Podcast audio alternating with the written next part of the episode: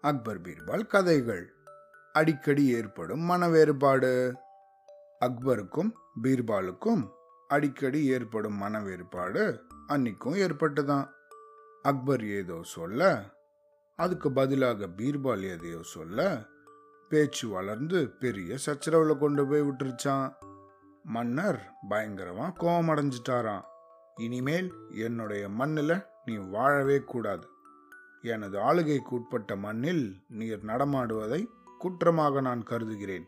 அதனால் என் மண்ணை விட்டு நீ வெளியேற வேண்டும். அப்படின்னு பீர்பாலுக்கு ஆணை பிறப்பிச்சிட்டாராம் சரி மன்னா உம்முடைய அதிகாரத்துக்கு உட்பட்ட மண்ணில் நான் வாழ மாட்டேன் அப்படின்னு வீர அப்பா சொன்ன பீர்பால் அங்கிருந்து வெளியாகி சீன நாட்டுக்கு போனாராம் சில வருஷங்கள் கழிச்சு ஏராளமான மூட்டைகளோட டெல்லிக்கு வந்தாராம் பீர்பால் ஏதோ ஒரு வெளிநாட்டுக்கு போய் சில காலம் அங்கே இருந்துட்டு இப்போ திரும்பியும் டெல்லிக்கு வந்த விஷயம் அக்பருக்கு தெரிய வந்துதான்.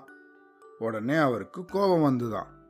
அவரோட தலைமை அமைச்சரை அனுப்பி பீர்பாலை உடனே அரசவைக்கு கூட்டின்னு வர சொன்னாராம் பீர்பாலோட வீட்டுக்கு போன அமைச்சரை அன்போட வர வச்சு வீடு முழுவதையும் சுற்றி காமிச்சாராம். இது என்னது பீர்பால்? வீட்டுக்கு உள்ளேயும் வெளியேயும் இவ்வளவு மண்ணு கொட்டி வச்சிருக்கீங்களே அப்படின்னு கேட்டாரா அந்த அமைச்சர். இந்த மண்ணை எல்லாம் சீன நாட்டிலிருந்து கொண்டு வந்தேன். ஒரு காரணமாக தான் பரப்பி வச்சிருக்கேன் அப்படின்னு சொன்னாராம் பீர்பால். அப்புறமா அந்த அமைச்சரோட வண்டியை பின்தொடர்ந்து தன்னோட வண்டியில் அரசவையை நோக்கி புறப்பட்டாராம்.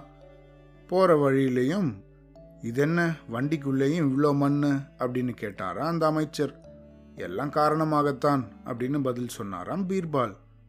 அரண்மனைக்கு போனதும் அரசர் முன்னாடி நின்று வணங்கினாராம் பீர்பால். என் உத்தரவையும் மீறி இன்னும் டெல்லி நகரத்தில் உலாவின் இருக்கியா நீ? என்னுடைய உத்தரவை அலட்சியம் செய்கிறியா நீ? என்னை மதிக்காமல் இந்த மண்ணில் உன்னால் வாழ்ந்துட முடியுமா? அப்படின்னு கோபமாக கேட்டாராம் அக்பர். மன்னர் பெருமானே உங்களுடைய உத்தரவின் கீழ்ப்படுகிறது தவிர எனக்கு வேறு எதுவுமே தெரியாது.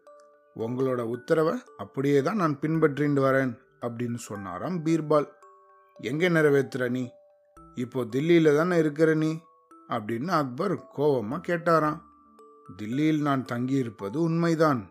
ஆனால் உங்களோட மண்ணில் நான் நடமாடலை. அமைச்சரை வேணா கேட்டு பாருங்க. அவரே என் வீட்டுக்கு வந்து பார்த்தாரே அப்படின்னு சொன்னாராம் பீர்பால். அக்பர் அமைச்சரை பார்த்தாராம்.